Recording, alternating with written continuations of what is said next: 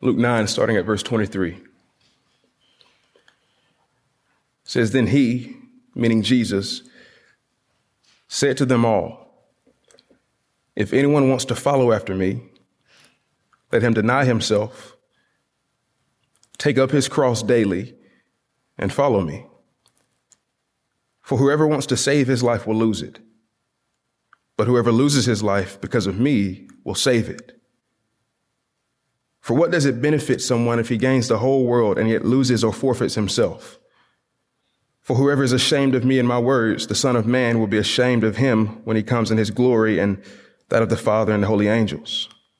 Truly I tell you, there are some standing here who will not taste death until they see the kingdom of God. This is God's word. You can take your seat and ask you join me for another moment of prayer.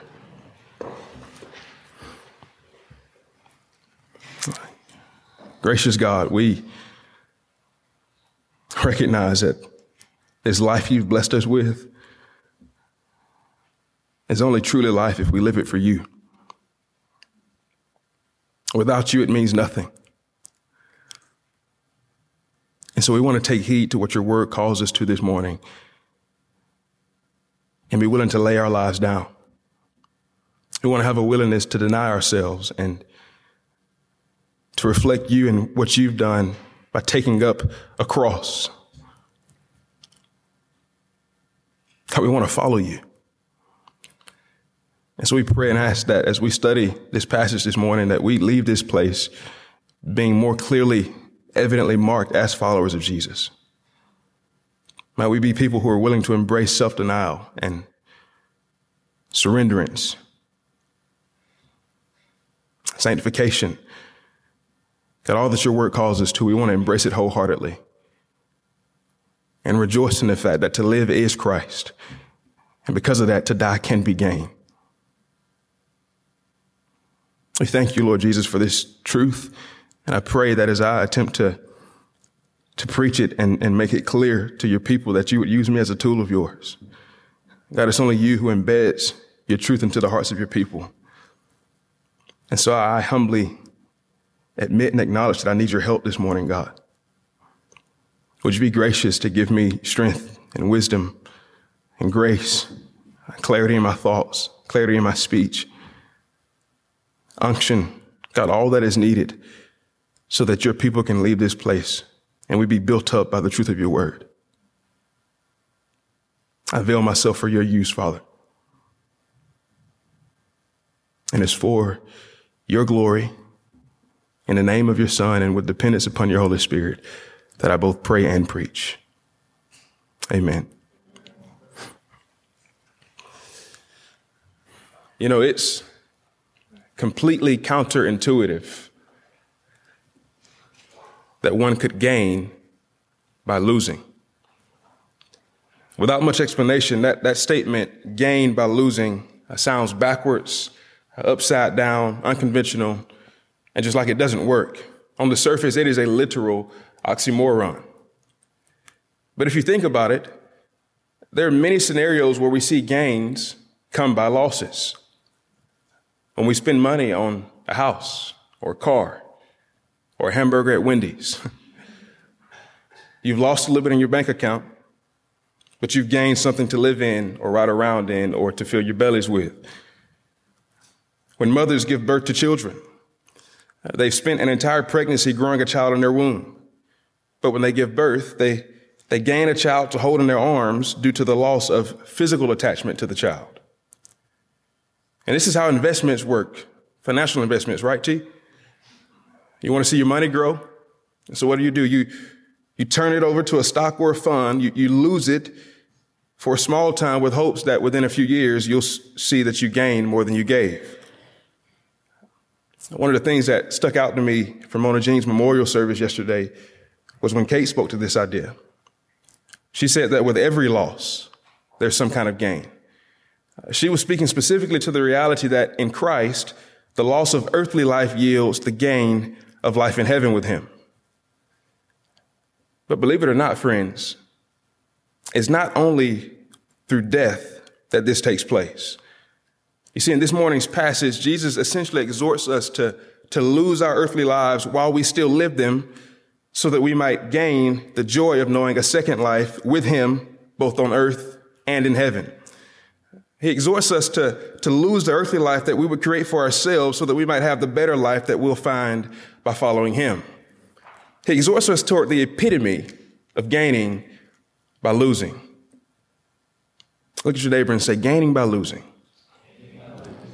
By the way, I've been encouraged by how vocal y'all have been as a congregation these last few weeks. That's just, we can talk to our neighbors. You can talk to me while I preach. Just want to give y'all that reminder in case it, in case it is forgotten. Um, when we come to the passage for today, friends, uh, Jesus is addressing a group of his followers about uh, what it looks like to embrace this life of gaining by losing. It's a somewhat intense address that he's giving, but it's honestly a part of an intense conversation that was already in progress. Now, you've heard me say for the last few weeks that leading up to chapter 9 of Luke's gospel, Jesus' life and ministry has made him a very popular man. We know that from the early parts of Luke's gospel that, that he had this miraculous prophetic birth and, and he was evidently gifted in his childhood, and then he grew up into a man. And, and about a year and a half before the time of today's passage, he began a public ministry that included uh, healing and, and miracles and, and, and, and powerful preaching. Well, that ministry drew a lot of attention to him. He kind of became the hot topic of town, and, and people were literally leaving their normal day to day lives to devote themselves full time to following him and learning from him.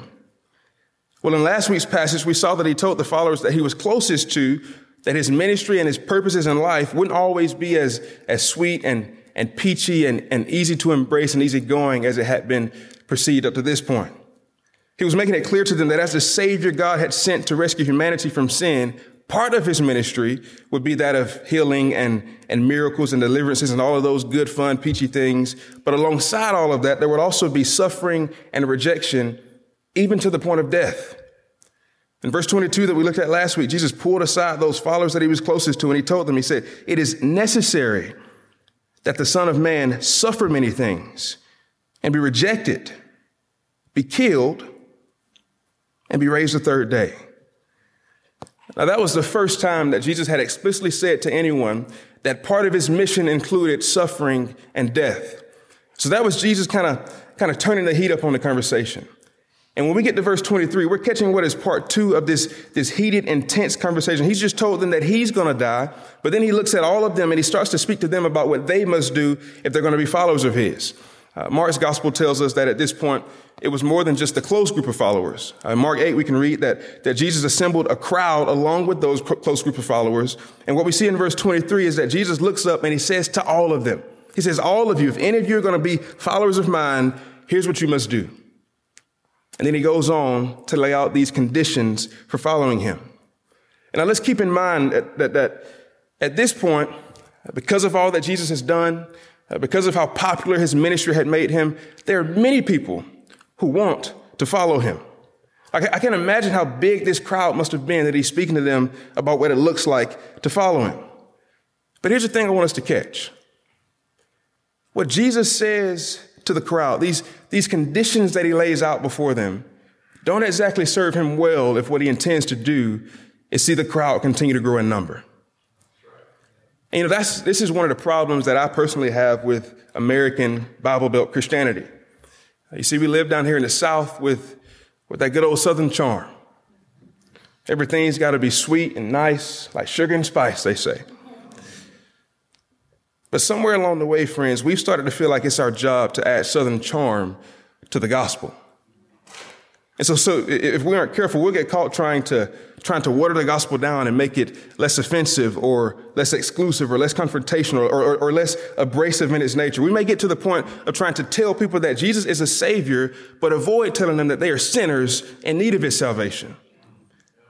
You see, we can get caught in trying to do these things because we want more people to feel like they can come and partake in the gospel truth. And, and this is an admirable desire of ours. Like, by all means, we want to see people saved by the gospel and we want to faithfully share the gospel and, and, and rejoice as people respond to the gospel with faith. But if we start trying to water the gospel down so that it becomes easy for people to accept, we neither honor God, the gospel itself, nor the people we're sharing it with. It's dishonoring to God because we misrepresent Him and the mission that He's called us to. It dishonors the, the, the, gospel because there's a high likelihood that if we're making it easy to embrace and making it taste good to people, then, then it's probably a watered down, distorted gospel. And it dishonors those that we share with because we're not being straight up about what God actually invites them into. And so listen to me say this. Hopefully this will put us at ease about uh, some of the angst we can tend to have in the way we go about ministry. We ain't got to defend God, church. God doesn't need our protection. Uh, we don't have to de- de- defend and protect God and, and the gospel's reputation. Your life, Christian, was changed by the confrontational truth of the gospel. So it's for our good that the gospel does confront us and offend us and show us the reality of how our flesh longs for sinfulness. And then it calls us to a life of, of sacrificing sinful fulfillment so that we might know true fulfillment in Christ. You see, the gospel, friends, is truth that calls us to lay our lives down as we would have them. We want to lay them down and, and lay them to the side and then to take up life as God would have it for us. It calls us to a life of, of sacrificing what we want to have the better of what God gives. And that's exactly what Jesus communicates to this crowd as he lays out these conditions for following him. He first tells them that if anyone is going to be a follower of his, they must embrace self denial. He says, If anyone wants to follow after me, let him deny himself. Now, this phrase about denying oneself, this is, this is a phrase we should probably become pretty familiar with in the Christian life. Uh, the idea of denial is to say no or to willfully neglect something, right? Well, Jesus says here that we should deny and say no to and willfully neglect ourselves. Now, this is completely countercultural. And if, we're, if we don't read this passage correctly, it can even sound completely counter Christian. Like, culture says we should devote all of our energy, all of our efforts, all of our attention to, to caring for ourselves and seeing that every desired comfort and convenience is met. But is, is Jesus saying that we, we shouldn't take care of ourselves? Like, is, is Jesus saying that that self care should be completely thrown out to the extent that we don't even tend to the things that are good for us. I understand how some people might ask that question, but that's not what Jesus is telling us. What Jesus is saying is that we should embrace selflessness, which will naturally require self denial. Like all of us in the room, like if we're honest with ourselves, we know that we don't have to work to, to want what we want. To want to serve ourselves. Like it is a default of the human heart for us to be self-serving. Some of us more than others, some of us more overtly than others, some of us in more hidden ways than others, but all of us, no matter how we do it, because of our sinful nature, are often seeking ways to be self-serving. So whether it be intentional or not, human beings are, are masters at convincing ourselves that the world revolves around these lives that we as individuals are living.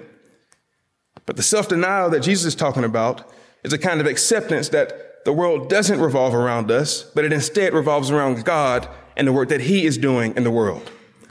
You see, friends, a core part of the Christian faith is, is repeatedly saying no to the self serving parts of ourselves in order to say yes to the God serving parts of ourselves. Self centeredness is, is a sinful mentality that started the moment Adam and Eve decided that the Garden of Eden should revolve around them and their desires. But selflessness is a godly mentality that Christ came to restore as the way for God's people. And I mean, who better, better to come and, and call people to this restored mentality, right? Like Christ Jesus, as we know it, is depicted in Philippians 2 as the epitome of self-denial. Like he lived in heaven in a state of complete and total divinity. But what does Philippians 2 say he did? It says that while he first existed in the form of God, he did not consider equality with God as something to be held on to, but instead, he emptied himself by assuming the form of a servant taking on the likeness of humanity. And when he had come as a man, he humbled himself by becoming obedient to the point of death, even to death on a cross. So we've got a Savior who denied himself to the point of death for those who he was coming to save. And here he calls us to reflect him by, by willfully denying ourselves for the sake of showing that we're saved. Like Jesus says, if you're going to walk this path behind me and call yourself a follower of mine, you need to know that it is a path of, of selflessness and self denial that I am paving. And here's the thing, beloved. We have every reason in the world to deny ourselves. Unlike Jesus, we've got every reason for that. Like Jesus existed in the form of godness with, with glory and divinity and perfection. There ain't nothing about that that needs to be denied. We exist in a form of humanity with sin and imperfection and, and sinful, imperfect desires that come as a byproduct of this human existence. Much of that needs to be denied. And so when Jesus calls us to a life of self denial, he calls us to a life that is actually better for us than the life we'd have if we pursued every one of our selfish desires. You see, this selfish denial, friends, will, will keep us from sin and it will keep us prioritizing the will of God. And that brings us to the next condition for following Jesus. Jesus says, Not only must my followers take up self denial, but my people will also be characterized by surrenderance. He says, If you're following me, then you're following me on a path of surrenderance to the Father's will. I don't know about y'all. Um, maybe everybody in the room is, is holier than I am. Um, but this, this, this thing of surrenderance, surrenderance, that's, for me, that's, that's, that's one of the more difficult calls of the Christian life. Like, not only do we want to pursue our own comforts and, and conveniences and, and serve ourselves, but we also, if we're honest with ourselves, we want to be in control of ourselves. But Jesus says, that won't be my people. He says, my people are going to be cross carriers. He says, my people are, they're going to do what I've done and take up a cross. Now, at this point, Jesus hasn't yet carried a cross. Uh, he knew that, that he was going to carry a cross, but at the point of our passage, the statement about a cross would have sounded bizarre and, and extreme and, and, and morbid and misplaced. Like this crowd probably had no clue what Jesus was talking about. A cross to them, I told you this a few weeks ago, a cross to them had a connotation that would have made them shudder at the very utterance of a statement like this. Like we know that, that what, what Jesus means by this because we read this and look backwards at what he did on the cross. But for those who were standing there, friends, this was crazy talk. Like this is, this is madness that Jesus is doing here. The cross, as they knew it, was the, the tool that was used in modern day crucifixions. And like I told you last week, the word cross and crucifixion were words that made some people feel dirty just by having it come out of their mouths. Uh, Cicero was, was a renowned Roman statesman and philosopher. Uh, he lived shortly before the time of Jesus, and he was, was quoted saying this. He said that crucifixion is a most cruel and disgusting punishment, and the very mention of the cross should be far removed not only from one's body, but from his mind, his eyes, and his ears. He thought that the word cross should never be uttered in a, a casual, polite conversation. And yet here Jesus is, preaching to this crowd of people that want to devote their lives to following him. And he says, if you're going to follow me, you got to take up a cross. Now, why would Jesus speak in this way? We know that he took up a cross and and he was killed by crucifixion. That's how he saved and atoned for the sins of man. But why is he saying to his followers that they've got to carry crosses? Some people take this to say that the Christian life is supposed to be a life of, of pursuing martyrdom and death. Uh, they say that we should, we should search for ways to literally die to prove ourselves faithful as Christians. Others take this to mean that Christianity is all about suffering. Uh, Jesus suffered on the cross. The cross was a sign of suffering. So they say we should, should live a life of, of severe asceticism, like, like complete and total rejection of any joys, any happiness, any privileges. Like they say we should have none of those things and, and we should neglect it only to suffer. All we should see is suffering in this life in order to prove ourselves as faithful Christians. Well, I think that those are both uh, inaccurate and unhelpful interpretations of this passage. The Christian life might call you to die for the gospel, it will sometimes call for you to suffer for the gospel. And, and, and hear me, both of those scenarios will be an honor. But those aren't things that we should purposely go seek and look for as God's people. You see, when Jesus says that his followers are to take up a cross, he's calling them to a life of ultimate surrenderance to the will of God. Uh, that's exactly what the cross was for him, right? It was a sign of ultimate surrenderance. This is seen in the prayer that we see him pray in, in the Garden of Gethsemane right before he's arrested for his crucifixion. Father, not my will, but your will be done. And they were told in, in John 19, 30 that as he hung on the cross, the very last thing he did to fulfill the objective of dying for our sake was bow his head and give up or hand over, surrender his spirit. So the cross for Jesus, friends, was all about submitting and surrendering to the will of God. And he says that if you're going to follow me, if you're going to be a follower of mine, you too must lay down your will and lay down your plans and lay down your expectations and follow me into a life of being wholeheartedly, fully submitted to the wills and plans and expectations of God. He says that we're going to be a surrendered people. We're going to surrender to the will of God because his will is always best anyways. And did y'all notice what else he was sure to say about this? If anyone wants to follow after me, let him deny himself and take up his cross daily. you know, it's almost as if Jesus created us and and knows the disposition of the human heart. like it's almost as if he knows that that surrenderance, like self-denial, wouldn't be it, that won't be the human default. And so he says, not only do you need to do this, but you need to resolve daily to do it. Find a cross to take up every day, he says.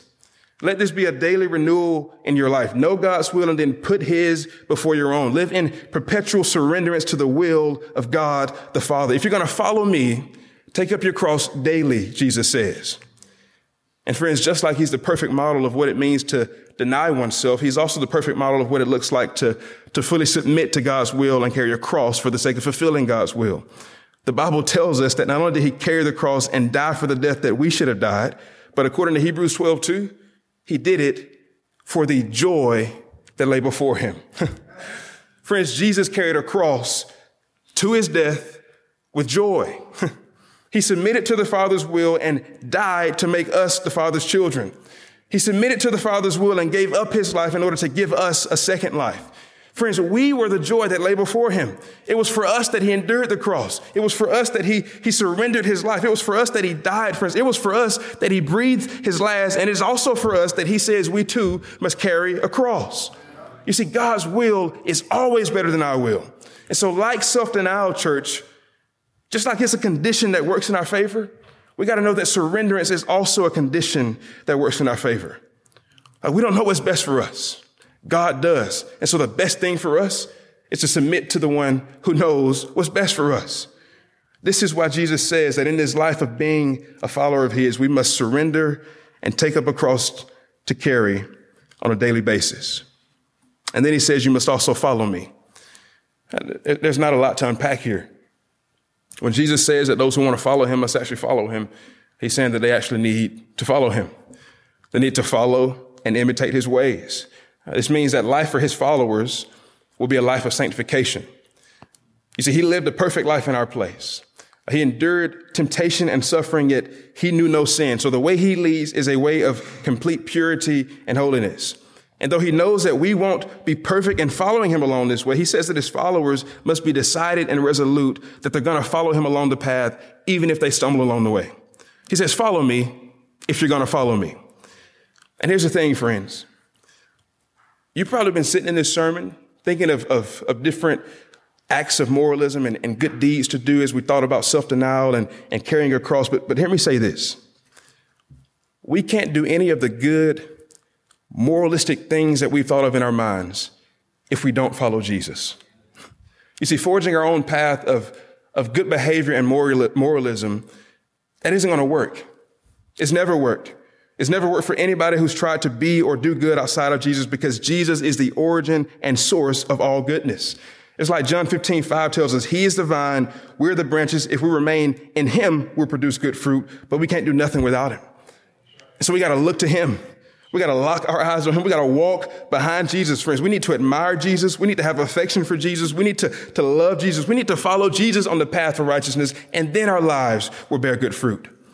And, you know, it's also worth noting here that, that the conditions, the, the, the tone of these conditions for following Jesus all come together to form this picture of a, a kind of proactive, intentional, deliberate action. Uh, this doesn't carry a tone of reaction. I mean, we even see it continue in the next verse, right? Whoever wants to save his life will lose it. The verses don't say, be denied, be given a cross, be at a loss. No, friends, these verses say, deny, take up, lose. These are all words that put the ball in our court. It's as if the words are saying to us that, that if we're actually following Jesus and we know the ways he lived, we need to be deliberate about doing some of the things he did. And so we need to be, to be examining ourselves and, and trying to find selfish desires so we can purposely deny them. And we need to be seeking out ways to, to obey these conditions on purpose. Like it's, it's on us to, to wake up every day and purposely ask ourselves the question, what plans do I have for this day that the Lord has given? And am I holding those plans loosely enough to be fully submitted to the will of God? Like, am I ready to, to purposely take up my cross on this day? We need to regularly study the Word of God and, and know the commands of God so that we can live by them and actually follow Jesus like we say we do. Not by mistake, but habitually on purpose. And now you may be thinking to yourself, okay, I'm hearing you, look to Jesus, do as Jesus did, but But practically speaking, like how do I do that? What actions do I need to take? Like, like, like what does it, what does it practically look like to deny myself, take up my cross, and follow Jesus? Those are great questions. And there is an innumerable, innumerable, that's a word, innumerable, there it is, broken, innumerable amount of answers. Some basic ones to start could be things like fasting, or tithing, or giving gifts to other people, or prioritizing listening to others instead of making yourself heard in a conversation, or serving faithfully on one of the ministry teams at your church, randomly buying someone a gift or writing someone an encouraging note. Like it's, it's very rare that, that these kinds of actions are the desires we have when we're being led by our flesh. But when we start to give up our time and our talent and our treasure, like using those three things for service outside of ourselves, those are some of the more practical ways that we see self-denial and surrenderance and sanctification taking place in our lives. That's us purposely following the way of Jesus, putting God's will above our own, and contributing to good things that don't center on ourselves. And when you do this, church, you're probably going to feel like you're at a loss. Your flesh is going to want to tell you that you're at a loss. You could have spent that money on yourself. Said, no, no, no. That, there, ain't, there ain't nothing wrong with, with, with these plans that you've made. Like, you need to force these plans to happen. It's your life. I did, this, this, this thing over here might be the more holy thing, but this decision would be more fun. So, so don't waste your life. Live it up. YOLO. Your flesh is going to want to feed you these lies. But hear me on this. What feels like a loss in the moment, Jesus says, is actually gain. Listen to the words of our Savior from verse 24. Whoever wants to save his life, so whoever tries to be self serving and, and self preserving in their actions, will lose it. But whoever loses his life, whoever denies himself, whoever takes up his cross, whoever follows Jesus, they will save it. Friends, Jesus says that there's gain from losing your life. And do you know what the gain is? It's everlasting fulfillment. For whoever wants to save his life will lose it. But whoever loses his life because of me will save it. Now, when Jesus says that we lose our life because of him, uh, he's verbatim in making it clear for us that he will be the cause of our need to embrace all the conditions we've talked about so far. But he also makes it clear that it results in the end of our lives being saved. So the world wants to, to offer us many things that may make this life better, but, but, but we can't have the life that the world offers along with the life that Jesus offers. So Jesus essentially says that, that, that I'm, I, I, he, he kind of pits himself against the way that he's leading against the ways of the world. You see it in verse 25. It says, For what does it benefit someone if he gains the whole world and yet loses or forfeits himself? Uh, in Matthew and Mark's gospel, they use a different word for, um, in the place of himself. It's the word that essentially means the same thing as soul. So Jesus is saying to these people that you can have me and, and a healthy soul and eternity in heaven with me and my Father, or you can have the world and the world's ways. I'm not sure if anybody in the room is wondering this morning, but I came to tell you today your soul and life and eternity with Jesus is so much better than what the world can offer you. It's worth so much more, beloved. And we actually see the reason for this word start to show up in verse 26. For whoever is ashamed of me and my words, the Son of Man will be ashamed of him when he comes in his glory and that of the Father and the holy angels. So Jesus tells of what would be the eternal kind of ruling for those who live with shame of him in this life. And this is an easy trap to fall into. When Jesus says him and his words, he's referring to his teaching about what his kingdom is like and how those who are part of it should live. And listen, the, the choice of living a godly life will present you with many opportunities to be ashamed. Like the world is on a trajectory that doesn't align with the trajectory of Jesus and his words. Like the world is, is growing in this direction that is, is contrasting the ways of God. And that presents us as God's people with endless opportunities to be ashamed of Jesus and his ways. But hear me say this. Being shamed by the world now is better than having Jesus be ashamed of us when he returns. You see, it's best that we forsake the approval of the world so that we can have the approval of Christ Jesus. He says he will be ashamed of those who are ashamed of him. But that leaves only one implication for those of us who, who live with a, a kind of bold fidelity to him and his ways. It's that we will get to be with him in glory. Is that he'll take pride in us and he'll invite us into his glory. And what a glorious day that'll be, friends. Uh, Jesus actually kind of kind of hints about the glory of that day with this title he used to refer to himself. He uses the title Son of Man in reference to himself here. And I think he did that on purpose. I told y'all this before, but uh, the title Son of Man has its roots all the way back in Daniel chapter 7. In Daniel 7:13, Daniel has this, this vision of the end times, and he records that vision by writing that he sees one coming like a son of man, and then that son of man is given dominion, glory, and a kingdom. And so God's people adopted that, that title from this vision, and the Son of Man title is one that they'd use to refer specifically to the glorious Savior who would come and establish his rule in the end times. In Matthew 16, 27 is written that the Son of Man is going to come with his angels in the glory of his Father. In Matthew 24, 30, Matthew tells us again, the Son of Man is coming back with power and great glory, he says. In Acts 7:56, when Stephen is killed for standing strong in the gospel, it was said that the heavens opened and peering down with, with eyes of, of pleasure and approval, it says the Son of Man was standing at the right hand of God. In Revelation chapter 1, another vision of the end times. In verse 7, the Son of Man comes on the clouds and it says, every eye will see him. In verse 13 of Revelation 1, the Son of Man is dressed in a robe with a golden sash wrapped around his chest. That's as glorious as glorious gets. And then later in, in, in chapter 14 of Revelation, the Son of Man is said to be seated on a cloud with a golden crown on his head and a sharp sickle in his hand. In his glorious state, he's prepared to, to usher those who are his into glory with him. And so hear me. When Jesus says here that the Son of Man will reciprocate shame when he returns, the title needs to be heeded. You see, they knew what this title meant. So this statement is, is, is Jesus kind of sticking his chest out and he wears his title, Son of Man, with pride. He says, when I come back, friends, you better believe that it's going to be some show enough glory. And so don't be ashamed, and I won't be ashamed, Jesus says. He's coming back in glory, friends. And when he does, he'll look at us either with, with shame because we've been ashamed of him or pride because we followed him and his ways. He'll look at, he'll look at us with pride if we followed him in the way of the cross. I said earlier that this, this word cross had an extremely negative and uh, disturbing connotation to those of Jesus' day. But now we see crosses everywhere. We wear crosses in our jewelry. Uh, people get crosses tattooed on themselves. We display crosses in our homes, in our churches. Crosses are everywhere. Crosses now have this kind of positive connotation. And do you know why this is, church? It's because Jesus, through what he's done, allows us to look back at the cross. And we understand it to be one of the key tools, one of the key figures, one of the key symbols that Jesus himself embraced to make it possible for us to enter into his kingdom. So through his crucifixion and death on a cross, he, he captured that word and he's represented it so that it now has connotations for the triumph of God's kingdom. You see, the, the, the cross now represents hope.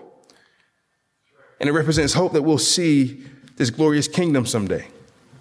The reason I bring this up in this final verse of our passage, right when Jesus tells this group that he's addressing that, that, that some of them are, are, who are standing there won't die until they see the kingdom of God, the reason I bring this up is because there are a ton of different thoughts about what Jesus means in this verse. And in Matthew and Mark's gospel, Matthew says the Son of Man is coming in his kingdom. Mark phrases it as the, the kingdom of God coming in power. So, so people aren't quite sure what Jesus means when he refers to this coming kingdom and how some are going to see it. Uh, something he's talking about his resurrection from the death on the cross. Others would say that he's talking about when he sends the Holy Spirit and, and the church is, is born at Pentecost. Another group would say that he's talking about the healings and miracles that continue to happen uh, through the apostles. The group that I agree with uh, says that he's talking about what happen, happens in the very next passage. Uh, it's something we'll look at next week called the Transfiguration. I don't have time in this sermon to get into the weeds of what Jesus is talking about. But the reason I mention how he represents the cross is, is because when we get to this verse where we see that he says, this about the kingdom of God. The reason I bring this up about the cross is because I, I simply want to point this out.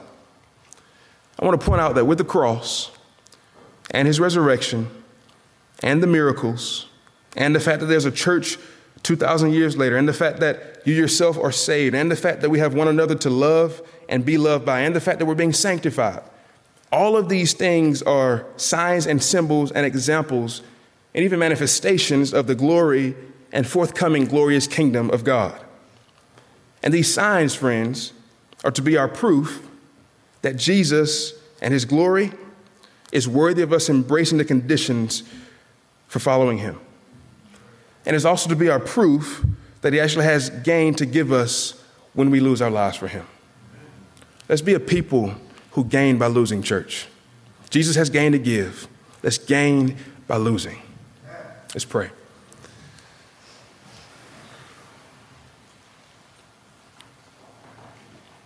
This makes complete sense in you, Christ.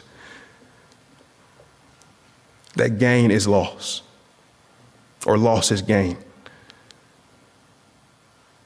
It makes complete sense. We see that you have regained your people through the life of, loss of your life on the cross. And so it makes sense to us that we, as your people, can gain the better, renewed, redeemed life that you have for us by losing this one that we create for ourselves. So we pray that you give us the grace and wisdom in our day to day lives to know what it looks like to live this out, to joyfully be a people who lose ourselves, deny ourselves, take up a cross, and follow you for the sake of gaining everlasting, eternal fulfillment with you. We long for that, Lord. And we thank you that you've made it clear to us how we can come about it. So we pray this in your matchless name. Amen.